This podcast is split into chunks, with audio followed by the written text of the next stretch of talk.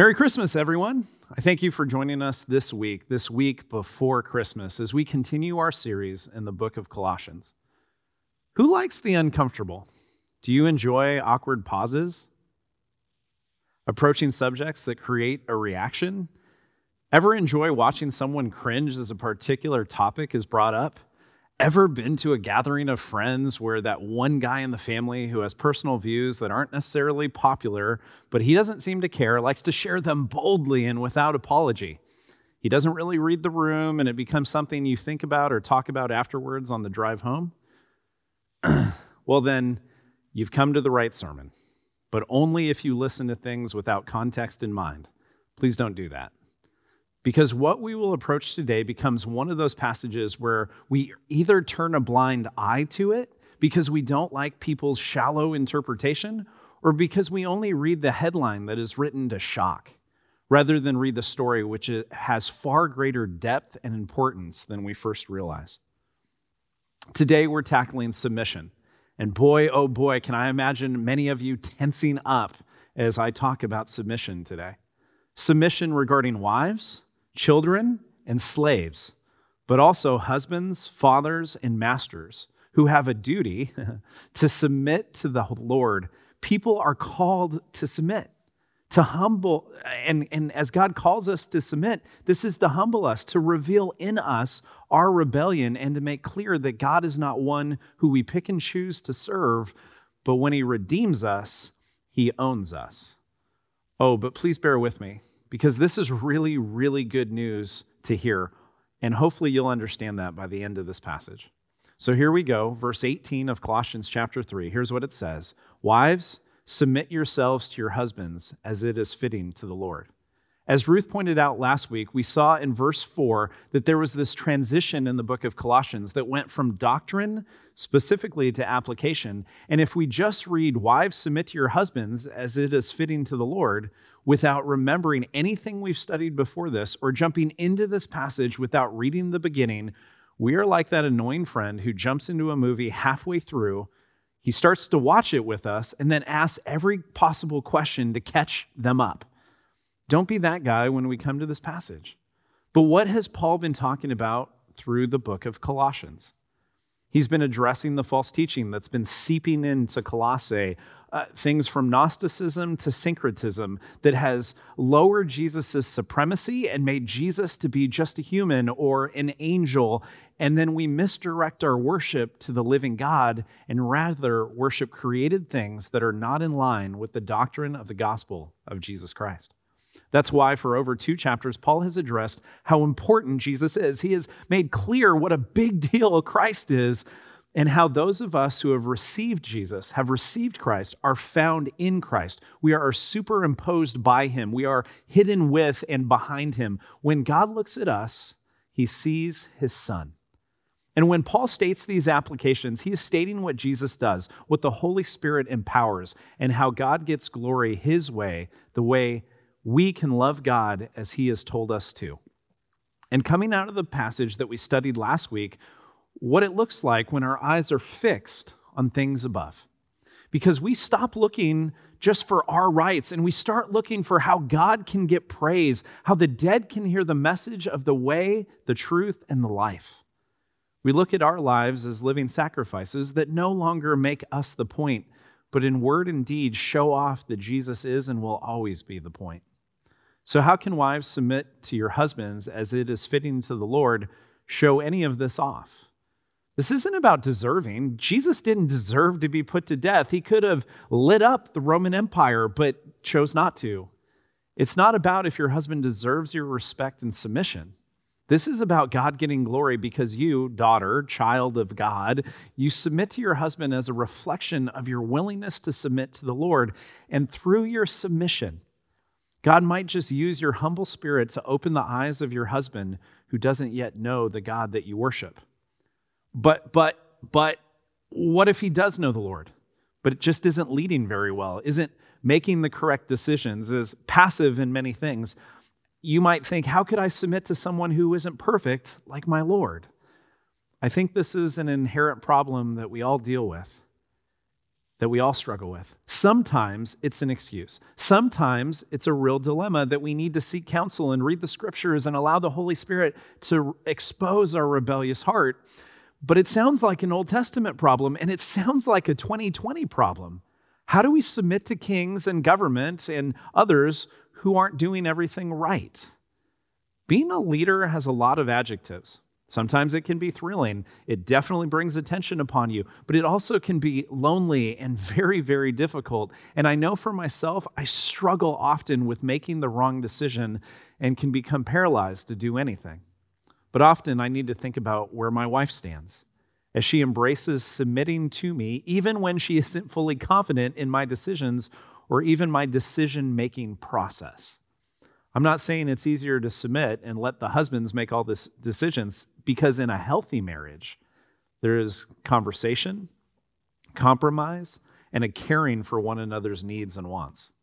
But wives, I believe what Paul, who probably wasn't married, but was empowered by the Holy Spirit as he wrote this, was pointing out was that it is an opportunity for you to show your love and respect for Christ by submitting to your husband as the reflection of your belief that the Lord has got you in his care and he has got you in his mind. I'm not saying that it's easy, but it is an opportunity for Christ to be glorified as it is fitting to the Lord, not because of this misogynistic worldview, but because a Christian, all Christians, ought to be and are submissive to what the Lord says if we agree or disagree with what he says. That is one of the things that I know I personally struggle with. I think earlier on in my faith, I wanted to argue with what God said. But now I've kind of gone, if I'm honest, to the other extreme. I want to demonize what others add to what God says. As we pointed out a few weeks ago, Adam probably told Eve not to touch the tree of knowledge because his theory was if she couldn't touch the tree, she couldn't eat from it. Good thinking. But the problem with that, the whole idea of adding to what the Lord actually said, that's religion. That's based on doing good to get to God rather than believing God came to you through the work of his son. And I am so fiercely opposed to added legalism, which I don't think is bad to oppose legalism, but my flesh can stand out in my reaction, and my reflection of Christ is poorly portrayed.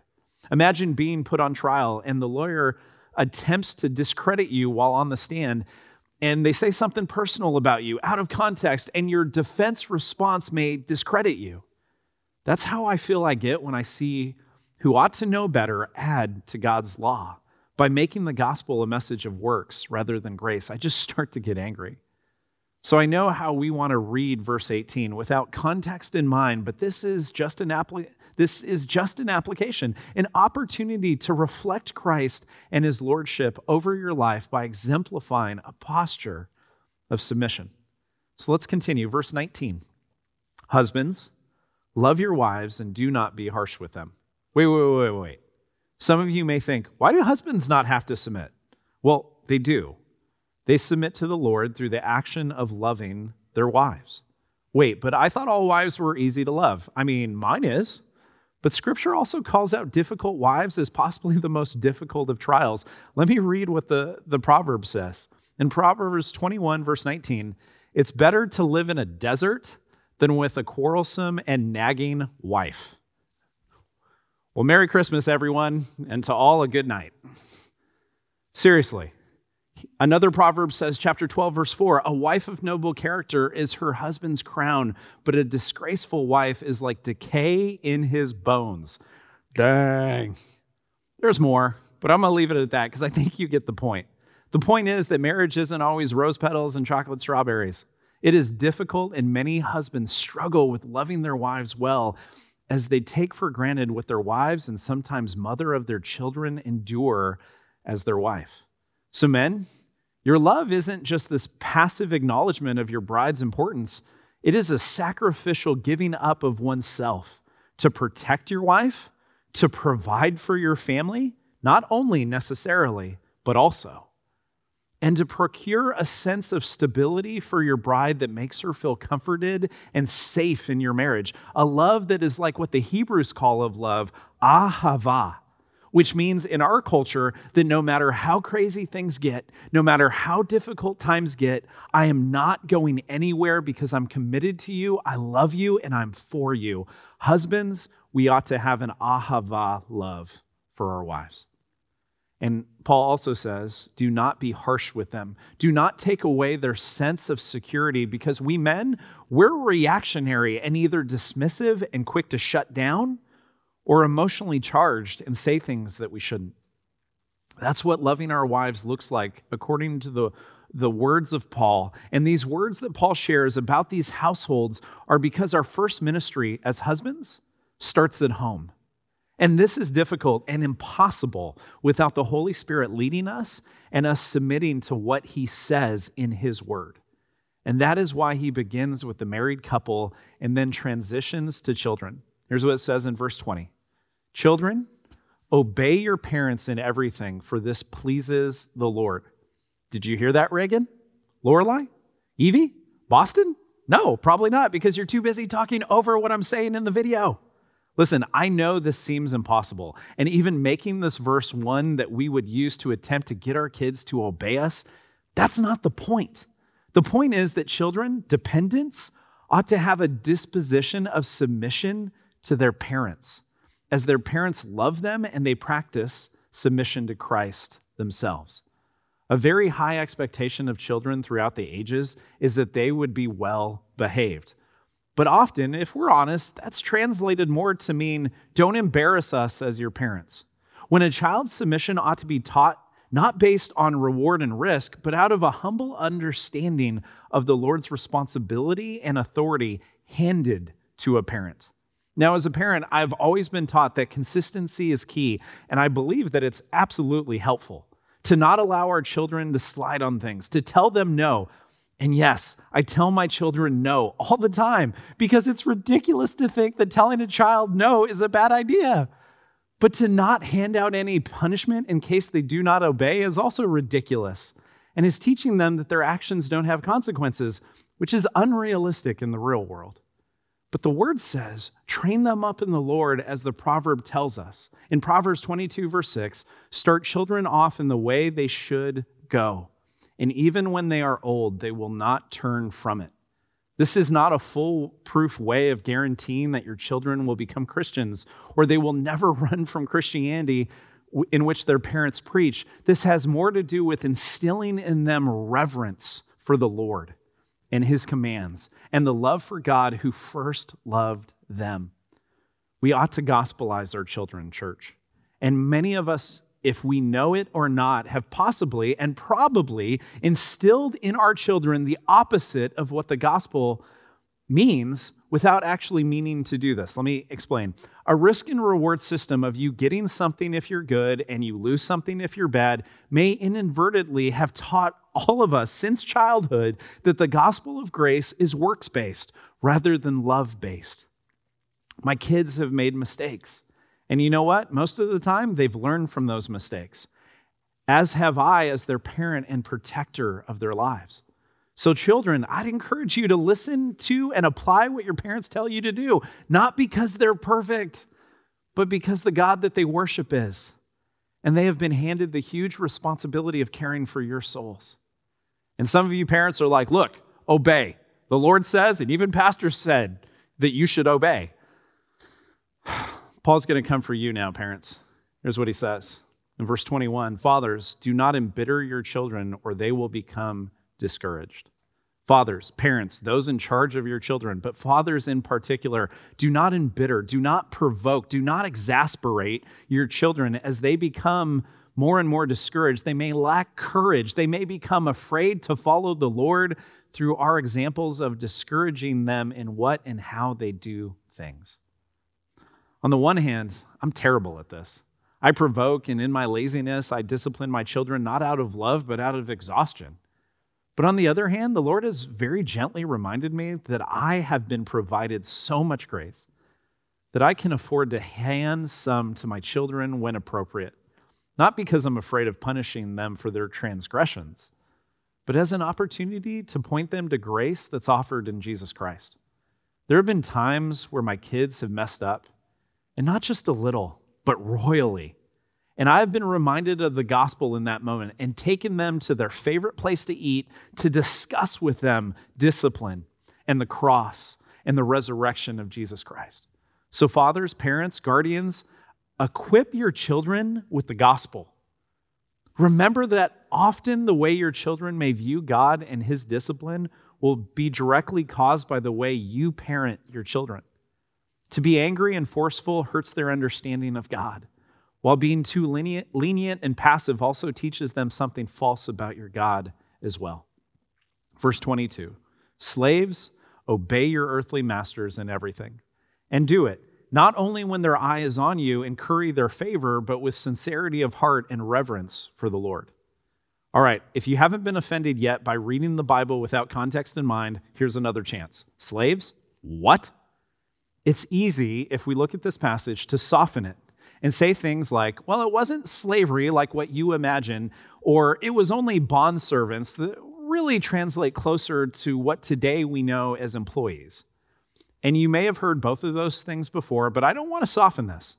I want to talk about the point of which is being made in this passage. Christians, your obedience to an earthly authority often, not always, translates to your willingness to trust Christ. Why do I say often, but not always? Because, like most things that are controversial, there's some nuance. If earthly authorities require that you go against God's commandments, then that is a nuance. But here's the problem with that we are so subjective in our thinking about what is against God's commandments and what isn't. We, like so many people throughout history, build our arguments on misinformation or limited information because once we hear what we want, we close our ears. La, la, la, la, la. We close our minds and we shut our eyes to anything else. And on top of ignorance or misinformation, we are so quick to want to be right. We want to conform Scripture to make sense in our context rather than getting into the context in which something was written in the passage. Is slavery what God wants for his creation? No. We see him pulling people out of slavery in Egypt, but most importantly, because of Christ, he pulls us out of slavery in which we were in under our sin. But authority of others above someone is part of God's plan. Not so we will feel less than, but so that we can exercise submission as unto the Lord. Christ modeled it when he gave up his eternal comforts to walk among his creation, to live amongst us, even though we disowned him, he laid down his rights and he had this as the second person of the Trinity so that you and I could have life offered to us in Jesus Christ, in his life, his death, and his resurrection. So, slaves, bondservants, employees, those under others' authorities, live as if Jesus is with you, which the Bible says he is. And not only when others are looking, because that actually may expose that you really don't believe the Holy Spirit resides in you, or that your faith is anything more than something for others to see and be impressed by. So, Christian, child of God, dearly loved child of God, work hard with sincerity of heart, when someone is looking, when no one is looking, as it pleases the Lord. See, your commitment to be diligent, if any or no one notices, is what Paul is pointing out because the character that the Holy Spirit produces in one that is seen by God, no matter who is around to observe it, because God is. This is an example of reverence for God because you know that He is always with you, always involved in your life. And you actually believe that because you live this way, no matter if other individuals can see it or not, you are worshiping God by working diligently. Verse 23 Whatever you do, work at it with all your heart as working for the Lord, not for human masters. If we can stop viewing this through the lens of slavery as we know it during the Civil War, and understand that bond servants that were indebted to their masters or employees or bosses or however you need to hear it so you can understand the point. I listened to one of my favorite preachers of mine teach this passage, and not once did he actually talk about the point of the passage. Paul wasn't giving applica- application regarding slavery, he was giving application to Christians, no matter their responsibility to work unto the Lord because he truly is there and our master. And as servants of the Lord, which each of us ought to be proud to be, we work with all our hearts, with motives that are bringing glory to God in our, in our professions, in our allotment in life, in our trials, and even in our mountaintop experiences. They all are opportunities for us to point to Jesus. Some are easier to do. And some, if people know our circumstances, are more impactful for them to see our willingness to work with all our hearts unto the Lord. So let me ask you this, Christian. Are you working at school or your job or in your home as you're living as a living sacrifice unto the Lord? Or are you disregarding what the Lord points out here because of some internal excuse you've made up to justify yourself? Verse 24 Since you know that you will receive an inheritance from the Lord as a reward, it is the Lord Christ you are serving. This redeems everything that I do. No matter how minute or insignificant, I know that when I pick up trash around the church campus, or I sit down and listen to my son describe Minecraft to me, or I spend time studying and practicing a sermon for you as a community to hear, and I hope know just a little bit more about the God whom I serve, I can know it is not in vain or without a hint of worship to my God who is always there, always involved in my life, and he may be the only one who sees me do something, but that's enough because he is the only one that I worship. And I, you, we receive a reward. And I know some of us see this and we think, sweet, I'm getting a penthouse in heaven, or I'm definitely driving a Bentley on roads of gold.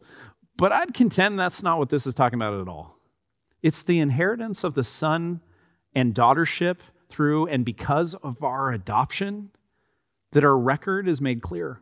It's made clean. It's spotless because of Jesus. And that we have that to look forward to as Christians. I think many of us take for granted a lot of things, but nothing more than our inheritance and salvation gifted to us in Jesus Christ. And some of you might right now, when I said that, be thinking, well, what do you mean, Pastor? I watch the playlist sometimes when I feel like it. I go on the Zoom call to see who else is on there. I watch all the videos, even the ones that don't apply to me. that doesn't mean anything. What, what, re, what salvation means is that we are found not guilty, even though there is an unbelievable amount of evidence that should find us guilty. And yet, God, in His grace and His goodness, has saved us from an eternity without Him and saved us to an eternity and life that are for Him. We're trophies of grace, being refined and conformed more into the image of Jesus Christ. Halla freaking. So we don't need to attempt to find our satisfaction in things of this world. We don't need to act as if our rights and liberties are more important than God's glory and gospel being proclaimed. I want to have, as Ruth taught last week, eyes that are fixed upwards. That when my neighbor bothers me, or the news I read infuriates me, or the person that I've invested in for years of my life lets me down, I can stop and say, God, what are you teaching me about you right now? Am I annoying your people by my arrogance? Am I giving people who you are yet to draw to yourself an excuse to not hear about the God I claim I love? because I act as if I am the God in whom I love? Lord, do I read the news and look at selfishness, which abounds, and think, Lord, I am so selfish? I would rather cast judgment on someone than love them in spite of their sin like you do. Lord, is that person that I invested in, that I answered their questions for years, in the middle of the night sometimes, I counseled through some really hard stuff, who claim that they loved you but have walked away from you, is that a warning to me? Could my eyes not be focused on the right thing and be focused on the wrong thing as well? Oh Lord, please search my heart and give me grace. This passage that we are studying is about submission practically and glory vertically, but it can also be about perspective horizontally as we realize that what we do, how we act, how we respond, what we say, what we don't say can all point people towards or away from our God. And I think, at least for me, and so I assume probably for many of you, we have lost our sense of care for others because we're just trying to get by or get through or get over this pandemic. But, church, church of the living God, we have the opportunity to make much of Jesus in a whole bunch of different ways in person, online, through technology, at the grocery store, through social media, on a walk, in our household, on a plane, in our cars. It doesn't matter where you are because there you are to serve Jesus because he's my master. He's the master of the universe. He's the king and we are his subjects and we don't and please don't get it twisted like a spoiled brat. What God says is what the Christian obeys because we love him because he first loved us. And I don't want you to ever think that preaching the gospel isn't what we do at Church of the Valley. So if God speaks through his servant Paul and says, Wives, submit to your husbands, husbands, love your wives, kids, obey your parents, fathers, don't embitter your children, slaves, work as unto the Lord, masters, treat your servants fairly. All of that is not a rights issue or a hierarchy issue or even a religious issue. It is a gospel issue. Because if the gospel really isn't about me, if I really didn't do anything to earn my salvation, if God gifted me my circumstance, no matter how good or how dismal they are, they are to grow and perfect me, then all praise be to God in the highest, because God is at work. And all I need to focus on in doing what He says for His glory and His gospel until He calls me home is to obey. That's my responsibility. Verse 25. Anyone who does wrong will be repaid for their wrongs, and there is no favoritism. This, without knowing what Paul says next, may seem a little strange, but as he's going to give some specific guidelines to masters or employees or those who have authority over others, it starts to make a little more sense. God repays evil. We will all give an account. And even though you and I have amnesty in Jesus Christ, what we do evidence what we truly believe. So if our actions continue to be inconsistent with the Lord that we claim that we follow, if we are too prideful to ever self assess ourselves, if we have never wondered, why would God save a wretch like me, then you might be a redneck. Oh, sorry, different, different sermon. No. You might be lacking the most important gift who could ever reside in you in the Holy Spirit, the third person of the Trinity. See, the person without the Holy Spirit has not received grace that has been given by the Lord Jesus Christ. And so God doesn't show favoritism or allow our constant sin to go unpunished, but gifts us the person of the Holy Spirit to change our minds, to change our hearts, to change our actions more into uniformity with God's Son. Our good doesn't outweigh our bad as a Christian. Our God outweighs our sin in the person and work of His Son.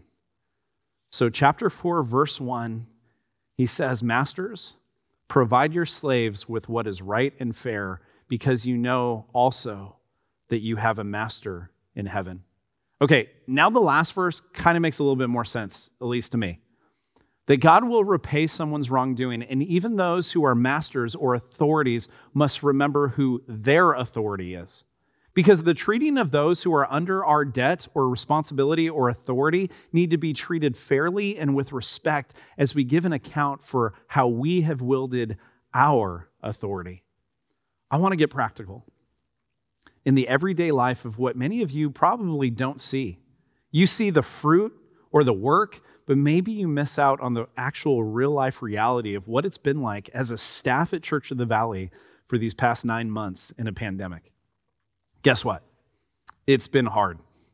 It's been hard to do ministry one way for so many years in person, where most of us have done this ministry in person and in groups and in gatherings, and much of that has either had to get way smaller or cease for a season. And I know this has been hard on many of you, but what you might not have heard is the taxing nature of this past year on your staff at COV. This isn't anyone's fault. So we decided as leaders and elders that no one should have to lose their jobs or get their pay docked as we have navigated these very unknown waters. In fact, by God's grace, we even brought on a staff member in Keith this past year. That even though he was a contractor, he was involved in every staff meeting and for a season was probably the person that I saw outside of my household the most as he handled almost every recording of every sermon since we went online in late March. But I know for those of us who are not only used to, but find a ton of joy in worshiping with other people, this has been especially difficult. And for those of us who have bigger families in their homes, it's possibly been a much different experience for those who do not. Barbara, who has played the organ and piano at Church of the Valley for 67 years, who plays week in and week out, may, maybe has only qu- climbed the stairs up to the choir loft twice since March. Karen Miller, who is our community group and discipleship director, who, in my opinion, moonlights as a middle school math teacher as well, has invested in her students in Cupertino while investing in all of us through community groups, teaching, and training. Erin Riley, our children's director, not only has had to navigate being pregnant these past five, six months, but also a big move to a new house in Santa Clara while attempting to find ways to equip parents and children in the gospel, give them fun crafts and other ways to engage through video, even though we're not meeting in person. Malik and Gabe, our interns, have been navigating how to serve while also doing college online at the same time. And there are many other stories with other staff members of what this time has been like. And I'm grateful I don't serve and lead this church alone. But I also know that because I'm the most upfront person on staff, it's easiest to know what I'm going through and even give me credit for stuff that would be impossible without our staff. So I want to thank you for your support of this community your giving of your offering. Because it has made it so we could continue to employ our staff and serve the Lord during this incredibly difficult time. I also take heart that the reality in the fact that I will give an account for not only the participants at Church of the Valley, but the staff, the leaders, and the elders as well. Because even though we partner in serving, we and they are all part of the community of COV that collectively brings glory to God. So I have a request for you, COV. If you've been particularly, particularly blessed this year by someone on staff, I want you to tell them how that changed you, how that affected you, how that blessed you before this year ends. Now, I know them, I know our staff. They're going to point it to Jesus as the reason, but that doesn't mean you can't let your voice be heard for being grateful that God used them in your life this year. There's no one in this world that is not under the authority of God, if they acknowledge it or not. They breathe, they have their being, they take their next steps under the will and allowance of the Lord Jesus Christ. And each of us will give an account. Each of us will stand before God who created the heavens and the earth. And in Philippians 2, Paul writes to the church in Philippi, he says it this way And being found in appearance as a man, he, Jesus, humbled himself by becoming obedient to death, even death on a cross. Therefore, God exalted him to the highest place and gave him the name that is above every name, that at the name of Jesus every knee should bow in heaven and on earth and under the earth, and every tongue acknowledge that Jesus Christ is Lord to the glory of God the Father.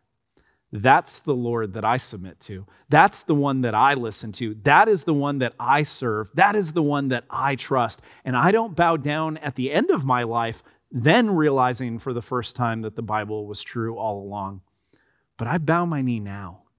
Professing and proclaiming the gospel of grace can save a sinner like me and can save a sinner like you. So praise God as this week we will celebrate the coming of the Messiah, the reason for the season is not about Santa Claus.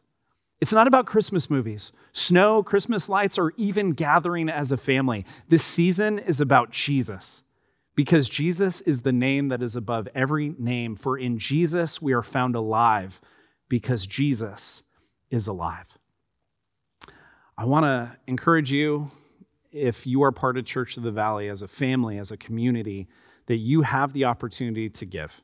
And so if you'd like to do that, you can go online and you can give at covalley.com or you can mail a check to the church. At the end of the year is coming up. And so as long as you do that by December 31st, postmarked or online, you will get uh, taxable credit for it this year. But if you are a part of this community and you feel like God is growing you and you are engaging and you uh, love to see the gospel preached every week and men and women and children be changed by the gospel, we'd encourage you to give as an act of worship. I'm going to pray for us, And I hope that the rest of this playlist blesses you. I hope that I'll see you on the Zoom call and we'll be able to share your takeaways.